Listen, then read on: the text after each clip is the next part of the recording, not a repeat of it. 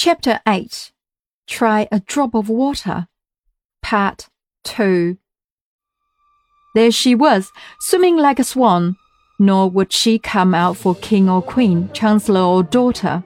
She was perfectly obstinate.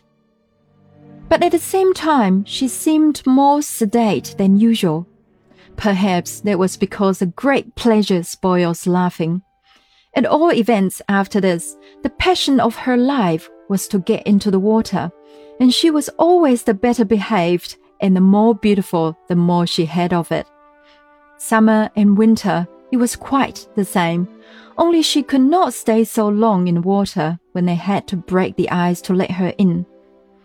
Any day, from morning till evening in summer, she might be described a streak of white in the blue water, lying as still as the shadow of a cloud, or shooting along like a dolphin, disappearing and coming up again far off.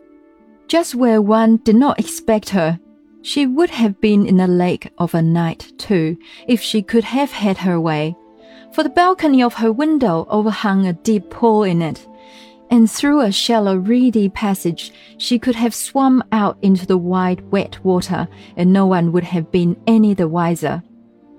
Indeed, when she happened to wake in the moonlight, she could hardly resist the temptation. But there was the sad difficulty of getting into it. She had as great a dread of the air as some children have of the water. For the slightest gust of wind would blow her away, and a gust might arise in the stillest moment. And if she gave herself a push towards the water and just failed of reaching it, her situation would be dreadfully awkward.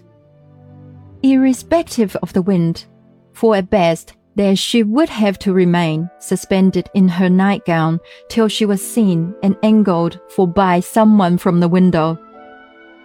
Oh, if I had my gravity, thought she, contemplating the water, I would flash off this balcony like a long white seabird, headlong into the darling wetness.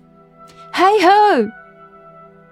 This was the only consideration that made her wish to be like other people.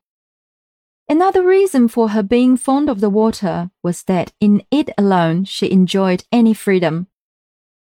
For she could not walk out without a cortege, consisting in part of a troop of light horse, for fear of the liberties which the wind might take with her. And the king grew more apprehensive with increasing years, till at last he would not allow her to walk abroad at all without some twenty silken cords fastened to as many parts of her dress, and held by twenty noblemen. Of course, horseback was out of the question, but she bade goodbye to all this ceremony when she got into the water.